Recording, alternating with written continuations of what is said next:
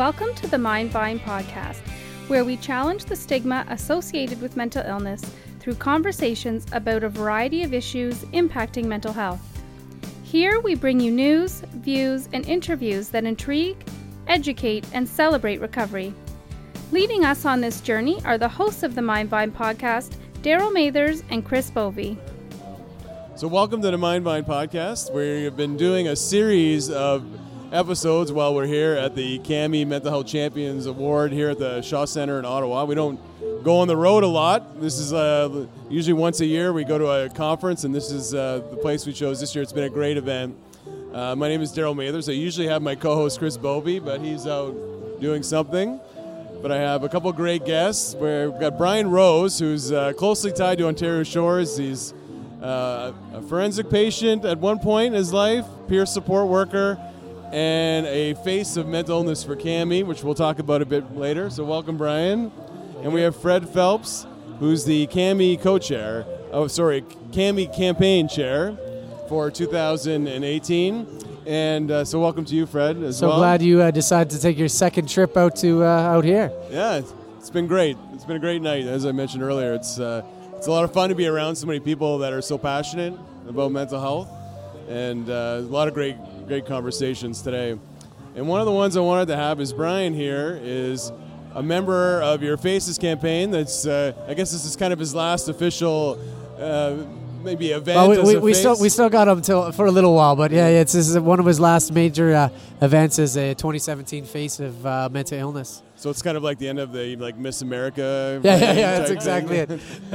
I, I don't know if viewers can, can see him, but uh, he ain't no Miss America, but he's a super super good guy. Yeah. So, can you tell us a little bit about the Faces campaign and and about Brian's and the role of his colleagues in the campaign? Uh, well, for uh, for the Canadian Alliance Mental Illness Mental Health, um, FACE has been going on for a long time, uh, and we have a great alumni list of people that are faces of mental illness. But when we began FACES, uh, it stigma, mental illness, mental health was a was a very big deal, um, and uh, we chose to choose about five people each year to, to be a face of mental illness, and it's a it takes a bold person to step into those shoes to uh, to present themselves to the public, Canadian public, to parliamentarians, to uh, decision makers, to advance the issues of mental health on a national level. Uh, and we're, we're, we have a proud alumni base, and, and, and Brian is, is a current face, and he'll be a proud alumni after this year. Uh, and uh, it's it's phenomenal. I, I think the faces have been um, over the years have really moved mental health forward on the national level, and I think uh, the discussions we're having with parliamentarians, the funding that's happening, a national mental health strategy, even the establishment of Mental Health Commission of Canada, a lot of those can be drawn back uh, to the faces of mental illness uh, that have stepped forward and, and really have put their face forward, but more importantly, their story forward, uh, and normalizing not not just you know depression and anxiety and, and, and those are, are major mental health issues people deal with. Uh, but putting forward schizophrenia, bipolar, the major mental illnesses that uh, sometimes are sidelined uh, and, and don't come into the forefront of uh, uh, of uh, dialogue in the forefront of community. We set set those people aside. You know, we set those people aside, and people like Brian we don't need to be aside. We need to be front and center, uh, and bringing mental health really in power when it comes to physical health, and that's that's a big deal in Canada. well, from your experience, Brian, like participating in the campaign this year with with uh, with, with four other people that I think you now consider friends. Uh, what's your experience been like? What have you guys been doing? What like what kind of events have you been attending? That kind of thing. It's been an amazing experience. I've uh, filmed a public service announcement in Toronto with Cami. I've also been on Parliament Hill with Cami to advocate for the Mental Health Parity Act, more research and more funding. Um, I've also done speeches on my own uh, through universities and colleges to bring up that awareness, to talk about schizophrenia, talk about some complex mental illnesses that are very difficult to talk about sometimes, and my story. Well, we're quite familiar with your story. Uh, I mean, we being Ontario Shores, um, you you know you came through the forensic mental health system, and it's an unfortunate story where you got help uh, because of tragedy that struck in, in in your life, and I think we're all proud of how you have come through recovery and how you've chosen to live your life in recovery by being a face, not just before this campaign, but long before the campaign of, of being being that face of recovery for people with uh, complex mental illness. And I wonder, Fred, from your perspective, when because you mentioned kind of that next level of awareness that we need to get to. You know, Brian's story. You know, as somebody who knows Brian and knows the story, I mean, I I have empathy, I have understanding, and and all you have to do is is talk to Brian for a few minutes, and you're like, I know I, I understand complex mental illness a little bit better. But as a public consciousness, we're not quite there. So I wonder you know, when you see an application for somebody like Brian to to to join your campaign, is it uh, I don't know a little more conversation maybe around that selection than previous years, just because of the circumstances, or how does that process? I don't, I don't know if there's uh, more conversation. I think it's. Um, I think you're speaking directly about not criminally responsible due to mental disorder, just for audience to, to understand. Yes. And uh, uh, for many Canadians, um there's an empathy and understanding when it comes to mental health.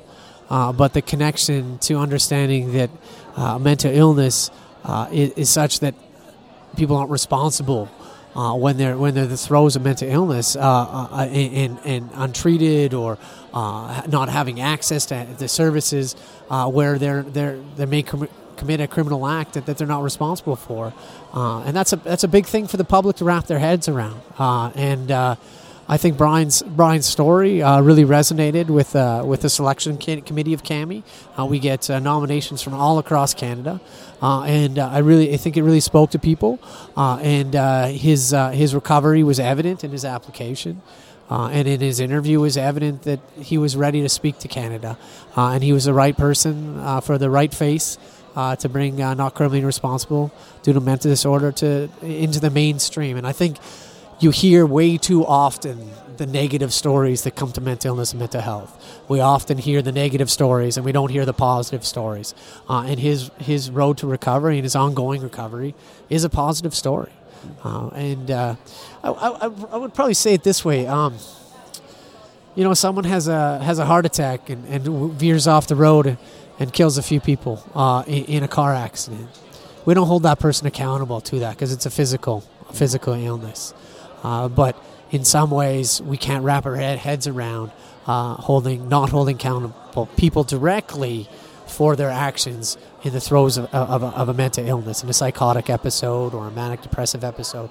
We don't, we don't, we don't hold people. Uh, we hold, we want to hold those people accountable.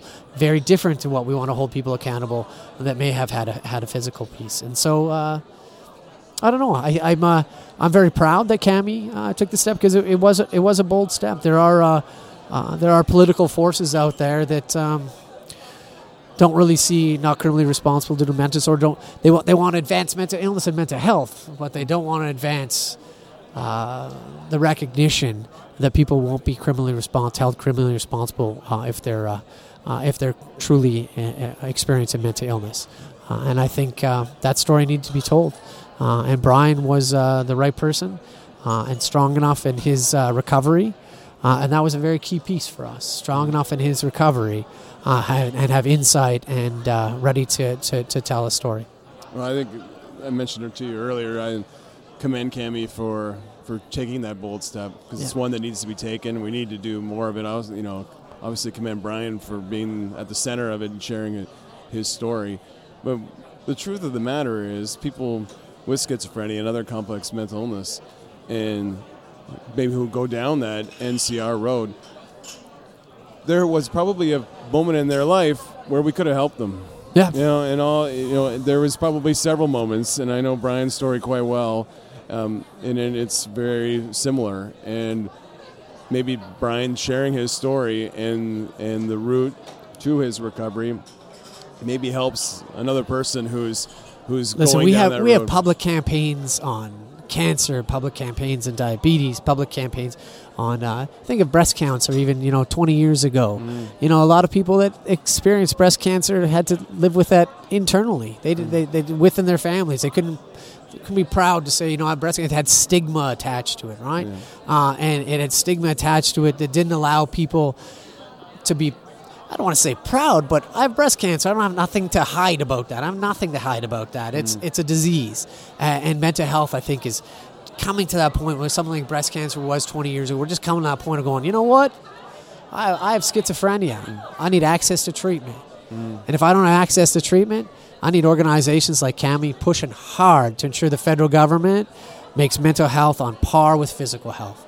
I need I need organizations on the provincial level pushing provincial governments to make mental health fund mental health access to mental health services uh, is is crucial crucial to ensuring people have have a, lead balanced real, re, lives and recovery. I mean that's that's literally it. I mean yeah, so I, I think I think Brian's story at different, at different times in his life, he, he sought services, had services, and other service times when he didn't have access to services, right? And so, I don't know. I don't want to speak for you, Brian. I've been talking a lot I, here. uh, I definitely fell through the cracks of the system, but um, to give back and to, to save lives now is so amazing to me.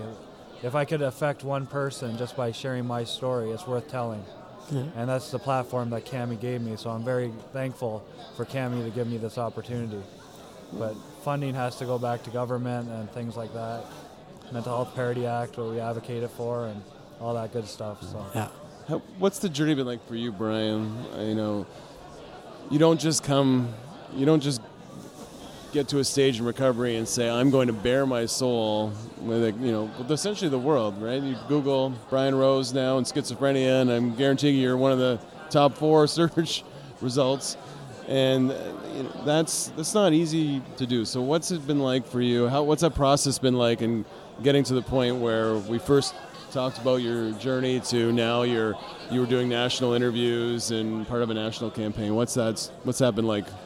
I've had to really make sure my wellness tools tools were a go-to. Um, looking after myself and going for long runs and things like that, showers, you know, looking after myself. And uh, it's it's been tough at times when I get negative feedback, but when I get positive ones, it's it's worth it. Um, it was a good year. I had a lot of opportunity, a lot of doors opened up for me, and uh, I'm very thankful for Cami. What's the relationship been like with the other faces? I know you guys saw you. I've seen you a couple of times in the last year with uh, other members of the Faces campaign, and it seems like there's a little camaraderie. You got, um, I guess, is there an inherent understanding of each other, even though your roads might be different and what you're dealing with is different? But it seems like you guys have a lot of similarities to draw from. Yes, we did a filming in Toronto, a public service announcement, and we really had time to get to know each other and, and bond. And uh, it was an excellent journey. And uh, now when we see each other, we're like friends. So it's, it's really good and it's important. Fred, back to the campaign. There'll be Yeah. another one coming up in a. I know the nomination period is closing in a couple of weeks. Yeah, June. You'll be doing. uh, You'll be making an announcement sometime in the summer. Um, maybe not specific to Brian's situation, but where do you see if it's not next year or the year after or sometime in the near future though we need to go with the campaign to push limits like is there another is there another area or topic or is it much the same that we have to keep keep I- driving I don't, think it's always pushing limits. I think it's it's it's uh, promoting faces, and I think um, yeah, there's always a there's always a pushing in the sense of um, acceptance of, of of different levels of mental illness, right? And so uh, um, I think society is, is is getting to a point where mental health issues, depression, anxiety, uh, are becoming more and more acceptable. Uh, but I think also the stronger uh, stronger mental illnesses that, that really affect and in some ways really affect people's lives and, and, and really change who they are when they're in the throes of that uh, is um, is difficult is difficult for people to, to understand and so I think uh, promoting people uh, that have major mental illness disorders and ensuring that they have are able to present their face and that recovery um, we live in a society where we're, told all the time that happiness and everything is where, where everything needs to be happy. You know, you just you, you have to, uh, I don't know, not not always be happy, but I think the realization that happiness is you don't always have to be happy. It's okay to not be healthy, uh, and, and, and, and healthy physically, healthy mentally, and to seek treatment and to work to be a better self. And uh, I, I, I- I really think we just got to keep on pushing the the fact that mental health itself needs to be treated on par with physical health, and and that keeping that dialogue going and pushing that forward, uh, I think I, I envision 20 years from now, mental health being where breast cancer was 10, 15 years before. Mm. They, they, but we that that came with a lot of work, you know, with a lot of work, and that and events like like tonight where we where we we uh, we celebrated champions, uh, faces.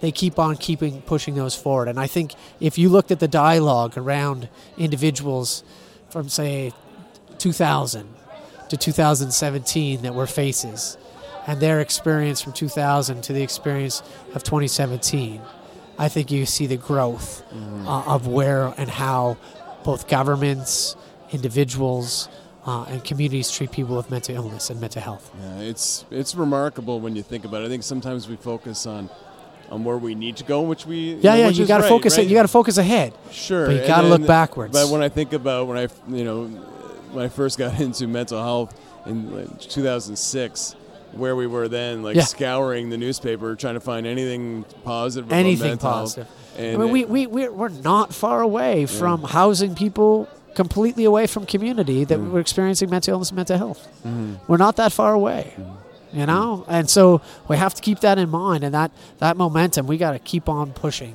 And to be able in 2017 to put forward an individual, NCR individuals a face of mental health and mental illness, 2000, I don't think that was possible. yeah.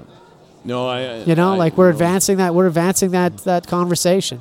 I wasn't sure it was possible in 2017, to be honest. You know, when I- you know, it- full disclosure, I'm the one who nominated Brian, and because of our his work with our hospital, we've seen him grow and share his story.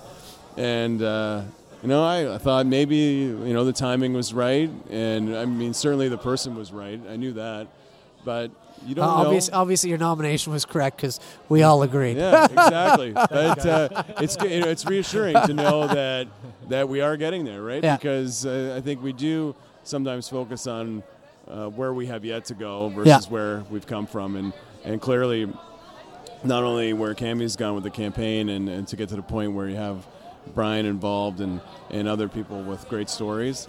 Uh, you know, Brian's moving on with his life, you know, Yeah. and he's making the most of it, and and uh, now you're you know you're working in peer support and you've dedicated your life to helping people and uh, i think that's beyond commendable. So um, so thank you very much both of you for coming on the podcast. This is brian's second time on the podcast so he's our first he's our first uh, second guest on the podcast so appreciate having you both it's been a great night and uh, thank Oh, you very much Thanks for thanks for coming. Appreciate it.